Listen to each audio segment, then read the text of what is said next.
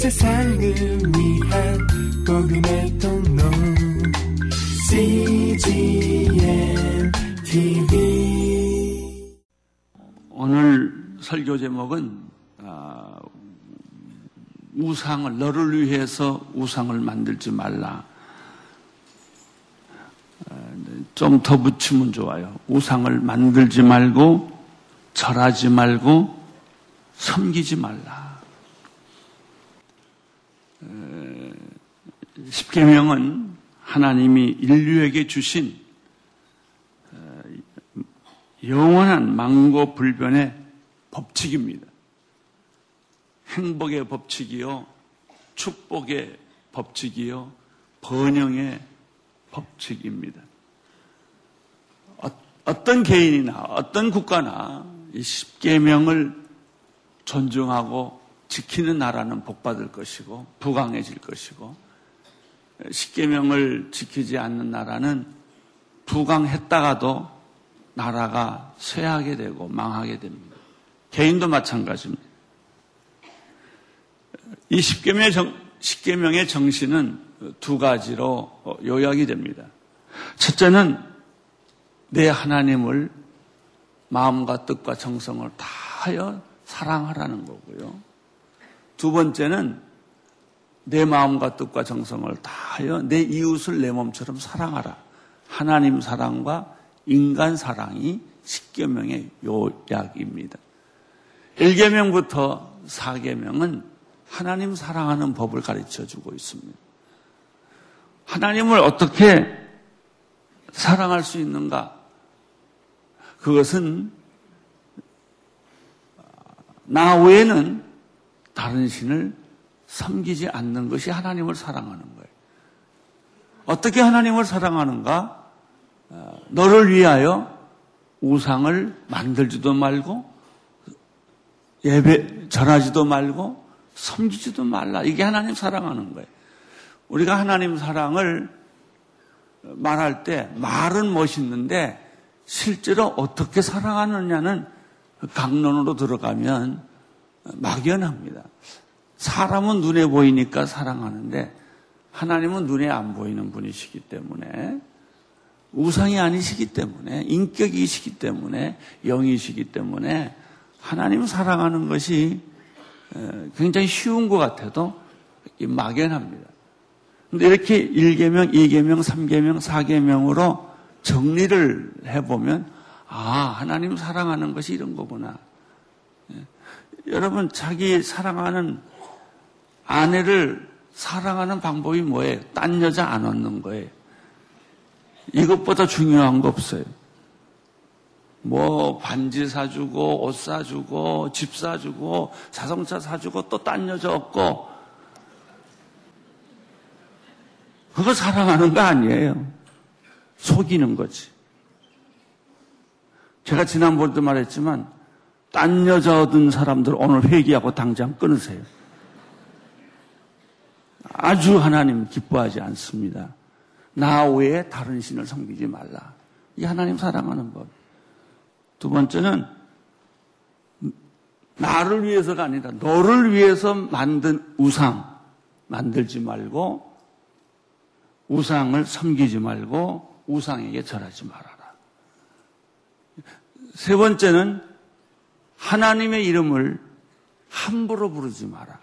망령되이 사용하지 말아라. 이것이 하나님 사랑하는 법이에요. 하나님 사랑하는 법이 뭐냐? 마지막으로 안식일을 꼭 지켜라. 일주일에 6일은 너를, 너희가 생업을 위해서 쓰지만은 일주일에 하루는, 아, 주일은 하나님을 위해 시간을 바쳐라. 11조가 있죠. 또 시간도 11조가 있고요. 아, 우리가 사는 것도 그렇습니다. 이 요즘은 말이죠. 주일 안식일 지키라니까 얼마나 현대인들이 영악한지 안식일을 두 시간으로 제한을 했어요. 그날 하루 종일이 안식일이 아니고 예배 보는 시간만. 그래도 교회 와주는 것만 해도 감사하게 생각하라 이거예요. 예. 우리가 안식일 지키는 게 어떤 때는 부담이 돼요. 여행도 못하고, 어, 뭐, 놀지도 못하고, 우리가 일주일에 한 번 쉬는데, 그런데 안식일을 지키면요, 안식일이 여러분을 지켜주세요. 이것이 하나님 사랑하는 방법이에요. 그러면 인간을 사랑하는 방법이 뭐냐? 인간을 내 몸처럼 사람을 사랑하라고 그랬는데 그게 뭐냐? 첫째, 부모를 공경하는 거예요. 성경은 부모를 공경하는 것이 하나님 섬기는 것과 똑같다고 그랬어요. 요즘 현대인들은 현대판 고려장을 해요. 부모님을 버려요. 부모님의 핸디캡에 걸렸거나 치매에 걸리면 돌보지 않으려고 그래요. 이건 망할 징조입니다. 부모를 공경하라. 살인하지 말라. 가늠하지 말라. 도둑질하지 말라. 이 거짓 증 거짓 증언하지 말라. 탐내지 말라. 이제 이걸 하나씩 하나씩 차분하게 제가 설교를 하겠는데 이것이 사람 사랑하는 아주 구체적인 방법이에요. 살인하지 말고 도둑질하지 말고 거짓말하지 말고 가늠하지 말고 거짓 증언하지 말고 욕심 부리지 않는 사회가 되면 그게 건강한 사회예요. 축복받는 사회예요. 기초가 잘 만들어진 사회요. 안심하고 거리를 다닐 수 있는 사회가 되는 것이죠. 예수님도 이 두 가지 계명을 똑같이 강조해 주셨어요. 지난주에 제가 한번 읽었는데 다시 읽겠습니다. 어, 마태복음 22장 36절에서 40절 어, 선생님 같이 읽겠습니다. 율법 가운데 어느 것이 가장 큰 계명입니까? 예수께서 대답하셨습니다. 내 마음을 다하고 내 생명을 다하고 내 뜻을 다해 내 주 내 하나님을 사랑하라. 이것이 가장 중요하고 으뜸되는 계명이다. 그리고 둘째 계명도 이와 같다. 내 이웃을 내 마음과 같이 사랑하라. 모든 율법과 예언자들의 말씀이 이 두 계명에서 나온 것이다. 율법은 모세 오경 창세기 출애굽기 레이기 민수기 신명기 이 얘기의 핵심이 뭐냐? 핵심. 열두 대선지자, 저 선지자와 소선지자까지 다 합하면 이 열두 명의 예언서에서 나오는 어, 핵심 사상이 뭐냐? 하나님 사랑과 사람 사랑이라는 거예요. 신은 여러, 여러 개가 존재하지 않습니다. 여러 신들이 존재하고 여러 종교가 존재하는 것은 인간이 불안해서 만든 신일 뿐이에요. 그것은 인간의 창조, 인간이 진짜 하나님이 아니고 인간이 만든 신이에요. 로마 그리스 신화뿐만 아니라 모든 세상에 있는 신화나 종교의 신은 다 인간이 만든 신이에요. 그래서 신은 가만 보면 인간처럼 생겼어요. 어, 두 번째 하나님을 사랑하는 방법은 어, 우상을 만들지도 말고 절하지도 말고 섬기지도 말라. 왜 그럴까요? 우리 주변에 보면은 우상을 만들어서 섬기는 일이 얼마나 많은지 몰라요. 가만 묵상해 보면요. 우리 사람들은 사람하고 사는 게 아니라 귀신하고 살더라고요. 사는 게. 모든 게 모든 직업, 가정, 결혼, 우리의 삶의 모든 구조에 다 우상이 들어가 있어요. 제가 얘기해 볼까요? 예수를 믿지 않는 분들 회사는요 거의 고사 지내요. 우주선 만들고도 고사를 지낼 거예요. 이상하게요. 병원이 현대의학의 첨단 아닙니까? 병원 오픈할 때 다 고사지네요. 영화 한 편 제작하고는요, 반드시 돼지 대가리 잡습니다. 제가 제작하는 사람들을 좀 많이 알기 때문에, 아, 목사님 와서 예배 한번 봐주세요. 이 영화가 개봉합니다. 걔 또 못 모르고 따라갔지요. 그래서 예배를 드렸어요. 1부는 예배 드리고 2부는 고사를 지내요. 그래서 화가 나서 아, 예배를 뭐하러 드렸냐고 그러면 했더니 아 영화계는 다 그렇습니다. 영화 한 편만 또 꼭 고사를 지낸다는 거예요. 그래야 흥행이 잘 된다는 거예요. 어느 회사는요 대기업인데 고사 전무까지 있더라고요. 그래서 고사를 안 지내면 그 사람 그, 그 직장에서 오래 못 있어요. 그래서 크리스찬들이 굉장히 고민들을 많이 해요. 여러분, 부모를 공경하는 것이 성경의 명령이지만 조상에게 제사 드리는 건 그건 우상을 숭배하는 거나 같아요. 왜 조상을 거짓신으로 만드세요? 우리는 우리 조상들을 존경하고 경외하는 것이지 거기에 절하고 음식 갖다 드리고 예배하는 것이 아니에요.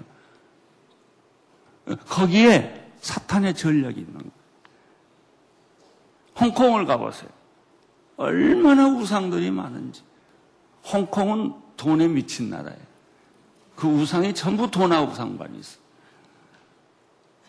일본을 보십시오. 신이 800만 개가 있다고 할 정도로 신이 많고 절이 많고 신사가 많고 아 조금 조금 별게 다 귀신이에요.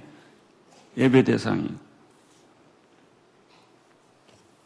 우리나라가 많은 게 구, 아니요 요즘은 구시점 많이 없어졌어도 우리 여기 한강변에 그 걸어 다녀 보면요 거기 고정적으로 한 장소를 터놓고 징을 치고 구슬하는 데가 있어요. 우리나라에 무당이 얼마나 많습니까? 목사보다 더 많아요. 애군을 제거하고 뭐 병을 제거한다는 다고 그러는데 귀신이 귀신을 어떻게 내쫓아요?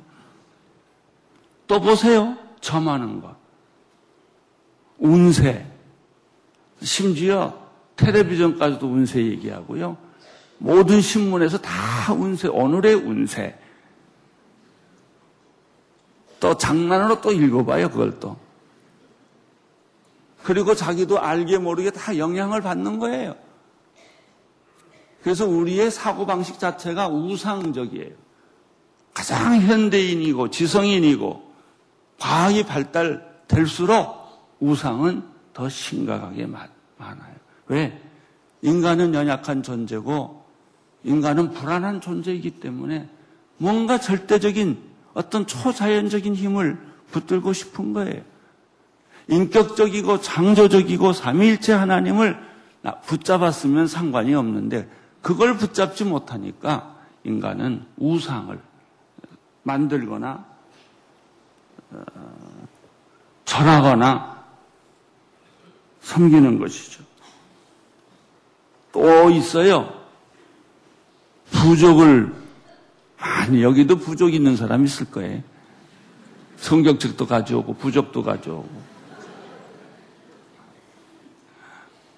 제가 연예인들하고 언젠가 성경 공부를 하는데 한참 하고 났더니 한 감독이 호주머니에서 뭘 꺼내더라고요. 지갑이에요. 지갑을 열더니 자기 어머니가 만들어준 아주 비싼 부족이 있대요. 내가 이것을 오늘 불태워보겠습니다. 그리고 내 보는 앞에서 불태우더라고요. 여러분 베개 밑에 부족이 있고 옷에도 부족이 있고 집에도 부족이 있어요. 우리 신학교 동창 하나가 아, 아주 성령 충만한 사람인데 학교 옆에다 전세를 얻었어요. 그 전세를 얻자말자 자꾸 밤에 귀신 꿈을 꾼다는 거예요. 그래서 이게 뒤숭숭하고 왜 그런가 하고 봤더니 자기 집을 다 조사해 보니까 대들보에 부적이 하나 붙어 있더라. 그래서 그 부적을 떼는데 잘 안 떼지더래. 너무 꽉 붙어 나가죠. 열심히 닦아서 부적을 떼고 나니까 그날 밤부터 귀신 꿈을 안 꾸더래. 집에도 귀신이 있고, 베개에도 귀신이 있고, 전부 갖다 부적을 붙여놓는 거예요. 이게 무슨 것을 의미하냐? 우리의 삶 속에 이미 우상이, 귀신이 생활화돼 버린 거예요. 그러니까 나도 모르게 귀신의 영향력을 받고, 어, 우상의 영향력을 받고 사는 거라 말이죠. 우상이란 거짓 신이요, 인간이 만든 신이요, 사탄이 속이는 신을 형상화한 거예요. 요한복음 4장 24절을 같이 읽겠습니다. 시작. 하나님은 영이시니 하나님께 예배 드리는 사람은 영과 진리로 예배를 드려야 한다고 말했죠. 가짜 신, 특별히 가짜 신을 형상화한 것이 우상인데 내 손에 잡을 수 있고 눈으로 볼 수 있고 귀로 들을 수 있고 또 내가 느낄 수 있는 사람들은 그런 걸 좋아해요. 눈에 안 보이는 거는 잘 믿기가 어려워요. 안 잡히면. 그러니까 사람들은 자꾸 하나님을 내 눈에 보고 내 귀에 듣고 내 품에 안고 내 몸에 걸치고 내 손에 잡고 이런 걸 줘야 뭐 묵주를 한다든지 그 심지어 교인들도요 십자가를 믿음의 고백으로 하는 것은 괜찮은데 그걸 우상같이 섬기는 사람도 있어요. 어떤 사람이 목사님 나는요 내 성경에 핸드백에 성경이 있습니다. 잠잘 때 내가 성경을 머리맡에 놓고 잡니다. 그런데 한 번도 읽어보지 않았어요. 그걸, 그거를 말씀으로 가지고 있는 게 아니고 하나 자기 기분을 위로하기 위해서 들고 다니는 거예요. 성경을 들고 나면 교통사고가 안 나고 성경을 들고 나면 애군이 없어지고 뭐 부적이나 같은 그런 개념으로 예수 믿는 사람들도 꽤 있더라고요. 그러니까 하나님이 그렇게 말했어요. 우상은 만들지도 말고 절하지도 말고 섬기지도 마라.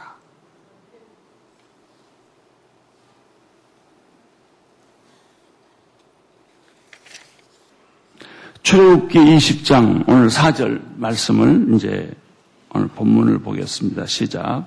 너는 너 자신을 위해 하늘에 있는 것이 땅에 있는 것이나 물 속에 있는 것이나 무슨 형태로든지 우상을 만들지 말라.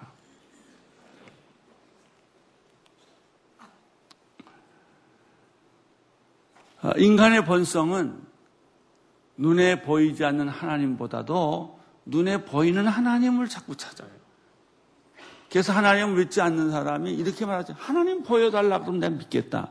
우상을 찾는 거예요. 여러분, 신령한 것은 진짜 영적인 것은 눈에 안 보이는 거예요. 진짜는 물질이 아니고 인격이에요. 그 사람도 우리는 다 물건 취급하잖아요. 그 사람을 볼 때 1번, 2번, 3번 다 번호 매기고 다 물건 취급해요.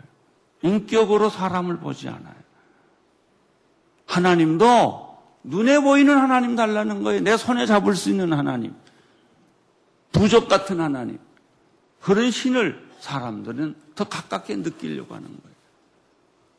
그래서 우리의 인격이, 우리의 영이 하나님을 섬기는 그 놀라운 신비스러운 경험을 우리는 못하는 것입니다. 우상 숭배의 본질은 무엇입니까? 우상숭배의 본질은 탐욕입니다. 탐심, 이기심. 오늘 출애굽기 20장 4절에 보면 너는 너를 위하여 하늘 형, 무슨 형태로든지 우상을 만들지 말라 그랬어요. 중간 빼고. 첫 번과 마지막을 읽으면 이렇게 연결돼요. 너는 너를 위하여 무슨 형태로든지 우상을 만들지 마라. 자, 우리는 여기서 중요한 단어 하나를 발견합니다. 너를 위한 것이냐, 하나님을 위한 것이냐. 하나님을 위한 것은 진짜 참신앙이고 하나님께 영광을 올려 돌리는 거예요. 나를 위한 것은 가짜 믿음이에요. 이기적인 믿음이에요. 탐욕의 믿음이에요. 에베소서 5장 5절을 중요한 성경 구절인데 읽어보겠습니다. 시작. 여러분은 이 점을 확실히 알아두십시오. 음행하는 사람이나 더러운 일을 행하는 사람이나 탐욕을 가진 사람은 우상 숭배하는 사람이요 이렇게 딱 말했어요. 음란한 생각을 계속하는 사람 우상 숭배하는 거예요. 쾌락이라는 우상을 가지고 있는 거예요. 더러운 일을 쓰레기 같은 인생에 이것도 우상 숭배. 탐심, 탐욕. 어떤 사람 얼굴을 보면요. 탐욕으로 딱지가 가득 찼어요. 아주 욕심쟁이들. 먹어도 먹어도 배부르지 않고 입어도 입어도 부족하고 가져도 가져도 부족한 사람. 더 가져야 되고 더 가져야. 나중에 가질 게 없으니까 남의 거 뺏어서 옷을 벗겨가지고 입고 이런 사람들. 이게 우상 숭배에 쩌들린 사람들이에요. 홀로새서 3장 5절 읽어주세요. 시작. 걸음으로 땅에 속한 지체들을 죽이십시오. 그들은 음행과 더러운 것과 정욕과 악한 욕망과 탐심입니다. 탐심은 우상숭배. 우상숭배의 본질은 인간의 죄성과 욕심이에요. 욕심.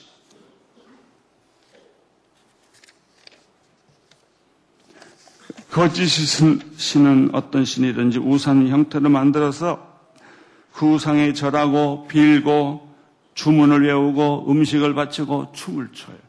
뭐 칼춤을 추고 뭐 그래. 그 우상의 형태는 돌이나 나무나 철이나 금이나 은 같은 물질로 만들어서 써요. 대부분의 우상은 귀신의 모습을 하고 있고 사탄의 형태를 띠고 있습니다. 이러한 우상들은 민속신앙이나 종교적인 형태로 나타나고 심지어는 예술의 형태까지도 이 우상은 존재합니다. 예술이라는 이름으로, 민정문화라는 이름으로. 그래서 그 성역을 못 건들게 해요. 그러나 사실 그 내용을 보고 나면 그것은 어떤 예술은요, 정말 사람의 영혼을 정화시키고 그 음악을 들으면 마음이 편안해지고 이런 것도 있지만요. 어떤 음악은 그냥 속을 뒤집어 놓는 게 있어요. 어떤 미술은 귀신을 느끼게 해요. 해골바가지 같은 그림들. 예술이라고 다 예술 아니에요. 문화라고 다 문화가 아니에요. 그것이 어떤 문화고 어떤 예술이냐에 따라서 달라지는 거예요. 어떤 집에 가보면 귀신 냄새가 펄펄 나는 그림을 딱 갖다 비싸게 사가지고 붙이고 있어요. 또 그것뿐만 아니고 용의, 용의 형상으로 조각한 의자를 갖다 놓고 앉아 있고요. 다 똑같은 거예요. 왜 사람들은 용과 뱀 같은 걸 좋아하는지 모르겠어요. 그것도 골동품이라고 아주 비싸게 사와요. 홍콩에서 사오고, 뭐, 싱가포르에서 사오고 그래요.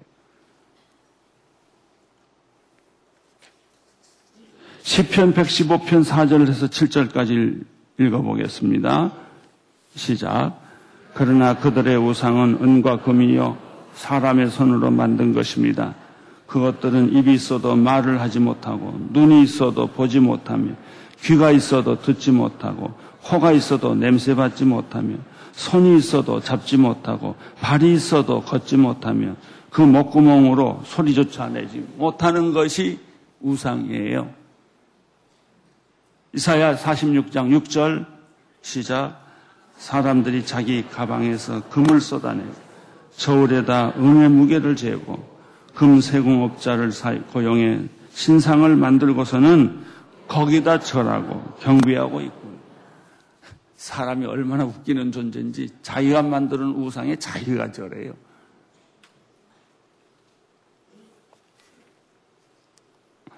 그런데 5절, 6절을 출애굽기 이제 4절을 읽었고 5절, 6절을 보면 더 재미있는 말이 나와요. 읽어 주세요. 시작. 너는 그것들에 절하거나 예비하지 마라. 내 여호와 하나님은 질투하는 하나님이 너를 자에게는 아버지의 죄를 그 자식에게 갚되 3, 4대까지 갚고 나를 사랑하는 내 계명을 지키는 자들에게는 천대까지 사랑을 베푼다. 우상을 만들지 말고 우상에게 절하지 말고 우상을 예배하지 마라. 섬기지 마라. 우상의 형태는 여러 가지로 나타나요. 하나님보다 더 높아진 것은 우상이에요. 목적과 수단을 바꾸는 것도 우상이에요. 예를 들면 구약에서는 하나님의 백성이라는 표로 할례를 했어요. 그 목적은 하나님의 약속을 확인시켜 주는 것이었어요. 그러나 그 제도로 만들어진 다음부터는 할례를 받지 않는 민족은 하나님이 선택하지 않았다라고 바꿔버린 거예요. 우리가 이런 실수는 아니에요. 십자가도 예수 그리스도를 묵상하는데 도움을 주는 것은 괜찮은데 십자가를 무슨 보물 지내듯이 지내는 거라든지 성경에 너무 중요하니까 거기다가 가죽으로 또 입혀가지고 천으로 입혀가지고 그 정성은 좋은데 그것이 우상화되면 안 돼요. 주일 성수도 그렇고 11조도 그래요. 정신이 중요해요. 목적이 중요한 거예요.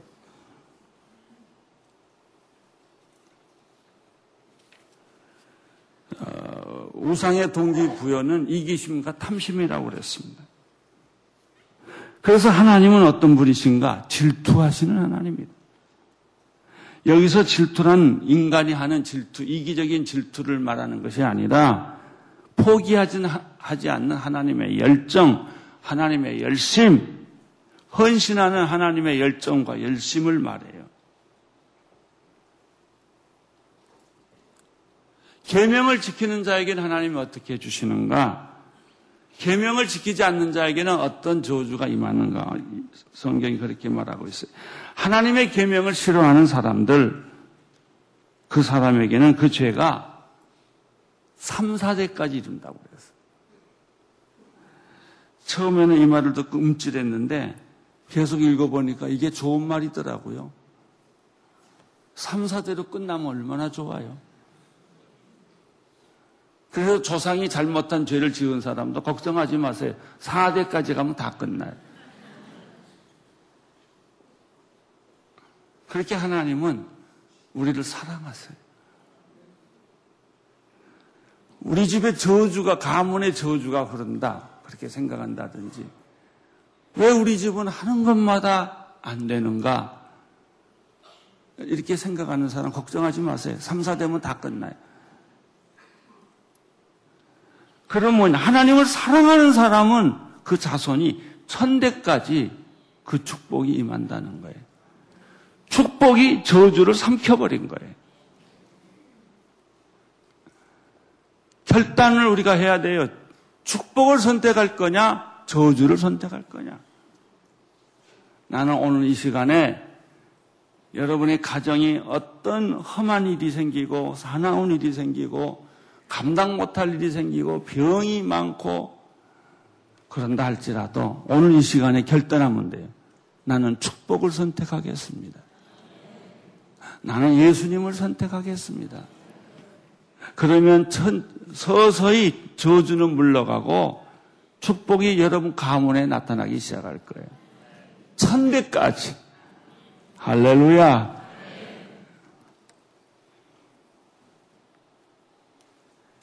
요한일서 5장 3절을 읽어보겠습니다. 시작. 하나님을 사랑한다는 것은 바로 그분의 계명을 지키는 것이다. 그분의 계명은 부담스러운 것이 아니다. 요한일서 5장 20절 21절 시작. 또 우리가 아는 것은 하나님의 아들이 오셔서 우리에게 지각을 주셔서 참되신 분을 알게 하시고 또 우리가 참되신 분, 곧 하나님의 아들 예수 그리스도 안에 있다는 것을 알게 하신 것입니다. 그분은 참 하나님이시며 영원한 생명이십니다. 자녀들이여 우상들로부터 여러분 자신을 지키십시오. 아멘. 금년에 여러분 주변에 여러분의 가정에 여러분의 몸 안에 우상이 다 사라지기를 축원합니다. 오늘 부적 불태우세요. 하나님의 축복이 여러분에게 임하게 될 것입니다. 온 세상을 위한 복음의 통로 CGM TV